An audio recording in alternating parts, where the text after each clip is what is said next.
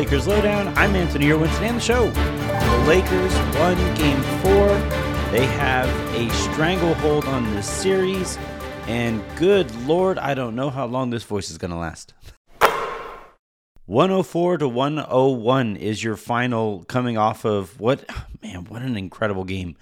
Uh, it was an ugly game. It was a physical game. It was played in the mud.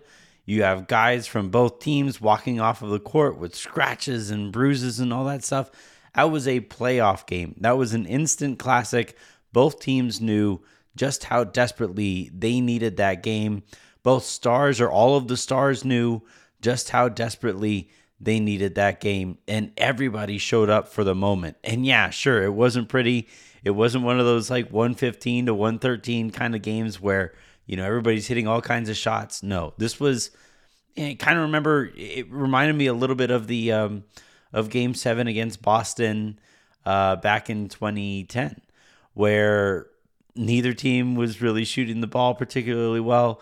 Kobe was ice cold, right? LeBron was ice cold from deep in this one, and and both teams uh, were just trying to do whatever they could to to get across that finish line just slightly ahead of the other. And in this case, it was the Lakers. In this case, it was you know Lonnie Walker stepping up and hitting giant shots and playing great defense. It was Austin Reaves hitting big shots. It was Anthony Davis continuing to play incredible uh, defense, and it was LeBron.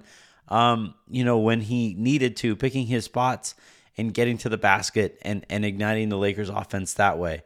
Um, what what an incredible game! The kind of game that like this off season, I can't wait to just sit there and rewatch because, good lord, man, it was you felt exhausted after it. I don't know if you did. You probably hear my voice, um, but it was just it, it was an absolute battle, and everybody involved is is just just man, what a, what a night.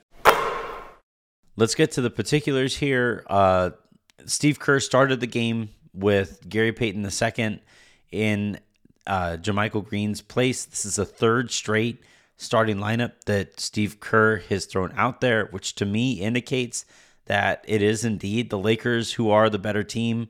Um, yeah, the the the three one uh, game score in this one would also indicate as such too. But you know, I, I think uh, Darvin Ham has a lot more confidence in his guys. I think uh, his guys have a lot more confidence in Darvin Ham. Uh, Jordan Poole looks completely lost out there. Jonathan Kuminga still can't get into the uh, into the rotation. Uh, Kevon Looney has been a non-factor. JaMychal Green played two minutes, I believe, missed two open threes, got pulled right out. Um, it's pretty clear in this one that Steve Kerr has four guys that he trusts, and that's it. And he's just trying to find a fifth guy who isn't going to mess everything up for him. And when you coach that way, and when your guys feel that they are being coached that way, uh, it's really difficult to, to try to find that fifth guy. Whereas you look at the Lakers, and and I think the one thing, and I've had my share of Darvin Ham criticisms over the course of the year, but the one thing that you can absolutely not criticize about Darvin Ham is the continued buy-in he has had, despite some very adverse situations here, whether on an individual level or on a team wide level. All of these guys still believe in each other and felt believed in. And you look at the moment there afterward where everybody is just like swarming Lonnie Walker uh, for staying ready and hitting his big shots and all of that stuff. Like, that is a message that is being, you know, carried out from coach to leader, from leader to player. And uh, it was just a really cool moment to see there. And you know, we've had Austin Reaves play the way that he has in this in these playoffs. You've had D'Angelo Russell have a big game here and there. Obviously, Rui had a huge series last time. All of these role players are stepping up, and that doesn't really happen without belief. And you know, something that that Frank Vogel was really good at too. And I think it's something that uh, Darvin Ham has been even better at is maintaining that buy-in, keeping the locker room, keeping everybody ready um, for their moment whenever that moment might come. And tonight it was Lonnie Walker's moment, and good God, did Lonnie Walker come through. Now, I will happily wipe this egg from my face and eat this giant slice of crow uh, for saying that Lonnie Walker can't be the Lakers' only adjustment that they made back when they made it. Now, clearly, he wasn't their only adjustment, and that's kind of part of the problem with the tweet in the first place. But Lonnie Walker was absolutely bananas last night. Uh, he was really good, obviously, in game three, but in game four, the Lakers, I think, needed him somehow even more because D'Angelo Russell was playing as poorly as he was, and the Lakers' offense was getting as stuck in the mud as it was. And he came through, hit giant shots, played great defense. Um, what what really, you know, I mentioned this to Raj after game three, um, but what really gave me confidence that we would maybe see something more um, from Lonnie Walker after that game three performance, even while I'm like, man, you know, this is this is the path that they're going. But he's super he's super talented. He's a great kid, and um and the thing that I noticed after game three was in some moments over the course of the season when he was trying to fight his way back into the rotation, he would try to shoot his way back into the rotation.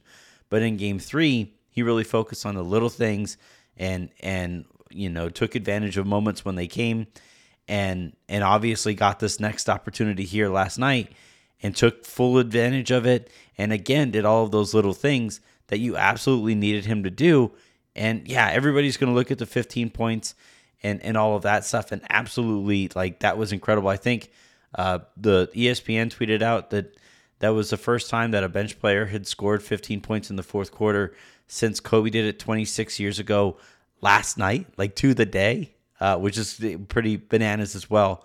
Uh, but he was just he was incredible. Hit huge shot after huge shot, made great decision after great decision, played great defense um, on on in that fourth quarter as well. One advantage when you have that kind of confidence level in that guy is like Lonnie Walker easily the freshest guy in the series and and he really showed it and he's already a super athlete and you combine that athleticism with the freshness that comes with not being in the rotation. And so long as he's ready for it, he's going to show out. And he, he was, and he has. So shouts to Lonnie, man. Friend of the show, Lonnie Walker. Fuck yeah, bud. Next guy I gotta, you know, give praise to and, and heap praise onto is Anthony Davis. Obviously, with the concern about the back-to-back offensive games, stuff like that. Um, I there you didn't know what kind of game you were to get from him here necessarily on the offensive side of the ball. But even when LeBron didn't really have it at the beginning of it, uh, I thought Anthony Davis kind of kept the Lakers' offense afloat. Um, and then obviously, like what he does defensively is just insane. Uh, the Warriors were putting him in uh, pick and roll after pick and roll after pick and roll after pick and roll. And, you know, to a certain extent, Steve Kerr deserves criticism for going away from it in the second half after utilizing it as thoroughly as he did in the first. But, uh, one, Shouts to Steve Kerr. Keep whining about those uh, offensive fouls and all that stuff, and and spend your energy there. Don't don't don't look in the mirror by all means. But yeah, AD was you know uh, the the all of the attention here should go to that final possession where it's him on Steph. Steph being the best offensive player of his generation, AD being I think quite arguably uh, the best defensive player of his, and in this case, usually in basketball, great offense beats great defense. But in this case, AD danced with him, kind of knocked the ball away, had him frazzled. Steph winds up shooting, you know, like a 32 footer. Um, and and yeah, it was it was AD getting that, and that was after a game's worth, two games in a row now, where he played a lot more active role in the pick and roll defensively, was everywhere, and and absolutely dominated defensively. And, you know, it was really fitting that he not only did that, but then he goes out and he tips the ball. Steph fumbles it out of bounds. Game over. I'm sorry. I got to spend some time on this Steve Kerr quote. Uh, I thought it was just that lame a, a thing to say after such a fun game, really. But uh, Steve Kerr, uh, here here's quote. So I thought the fourth was about Walker, and it was about I think we had three or four illegal screens called, and that was disappointing. I didn't get a look at the replay on any of them, uh, but there were a couple that were very disappointing live. But the Lakers are a team that plays with a lot of gamesmanship. They understand how to generate some calls. They took some flops and were rewarded, but I'll have to see the replays. Maybe I'm wrong. Maybe those were all illegal screens, but it didn't feel like it watching the game. Um, one, Steve, you challenged one of those illegal screens, went to the replay, and it was found out that it was not just a flop. um, but like claiming that the Lakers are the only team out there flopping when uh, on two separate occasions, every you know, it, Steph isn't going to flop on LeBron, and LeBron, uh, you know, because LeBron is is is the star that LeBron is, but uh, Rui was trying to assume position. Steph just falls over on that one, offensive foul. Uh, Jarred Vanderbilt does a spin move. Um, Steph falls over, offensive foul. Uh, th- this idea that like the Lakers are the only team who are flopping and doing all that kind of stuff is is kind of asinine. One, and then two, Steve, I think here understands how important being able to set illegal screens has been to their dynasty over the over the entirety of it, and and yeah, like if they if they start calling that stuff, that really limits uh, what Draymond's impact uh, specifically is going to be offensively and and he kind of whined about it. But I think like the the bigger kind of macro level takeaway here for me is that game was special. That game was incredible. We got a triple double, a thirty point triple double from Steph. You had LeBron fight through adversity. You had AD be special defensively. You had that incredible Lonnie Walker moment afterward. I know St- Steve is is pissed because his team lost after it, but to like to to credit the defense that the Lakers played and just kind of wind it down and and and boil it down to just kind of gamesmanship and flopping. Come on, man, do better. You sound you, Steve Karen is is what you really sound like. All right, uh, next person here that I want to talk about here is LeBron. I th- I, th- I thought it was a really interesting game here from him. His shot is still failing him. Uh, when he shoots those threes, I have zero confidence that they're going to be going through the hoop. Um, and and I think he kind of does too. He's trying to shoot his way out of it. He still sees jumpers as the most efficient way uh, to get a clean look for himself, but it clearly isn't working. And and I think over the game, over the course of the game, he started to realize it and recognize it, and really started putting his head down and tried getting to the basket. And I just think the Lakers are such a better team when he is that kind of engaged. And no, I don't anticipate that he's going to be able to do that for 48 minutes. No, I don't think that, you know, he's going to be able to do that in the majority of the Lakers games here moving forward because I just I still don't think he's fully healthy and I think Father Time is kind of catching up. But uh, when he did put his head down and when he did kind of provide the engine to the offense that the Lakers I think needed him to in that fourth quarter. Remember D'Angelo Russell wasn't playing. Um, yeah, Lonnie Walker had that special fourth quarter, and yes, Austin Reaves can be trusted with the basketball, but you do still need LeBron to be LeBron in some of those moments, and I thought he was. Um, and and look, like I, I thought he played one of his worst halves that he can in that first half. The Lakers were still somehow within, you know, a single shot, a, a single possession away after that first half from LeBron, and I thought he was just like outright bad to start the third, but you know, credit to him. And and this is how it's going to go. He's that kind of smart, and maybe he was as bad as he was in the first half because he knew he had to save his legs for when the time when the moment really called for him to have to get to the basket. Um, that's all math that he's always doing in his head at all times. But still, it looked ugly in the first half. Uh, but I again, like I have found, I have found these LeBron playoffs fascinating. Watching this guy kind of stare mortality in the face and evolve to the moment and evolve with what his body is allowing him to do um, and watch him kind of think through the game in that way has been a real treat. And yeah, it's frustrating in times. First half again was hideous, but in in this one and and and in most of these games that the Lakers have really needed him to, he has provided those moments. And it's funny, you're looking at it, you're like, man, you know, kind of a frustrating LeBron game.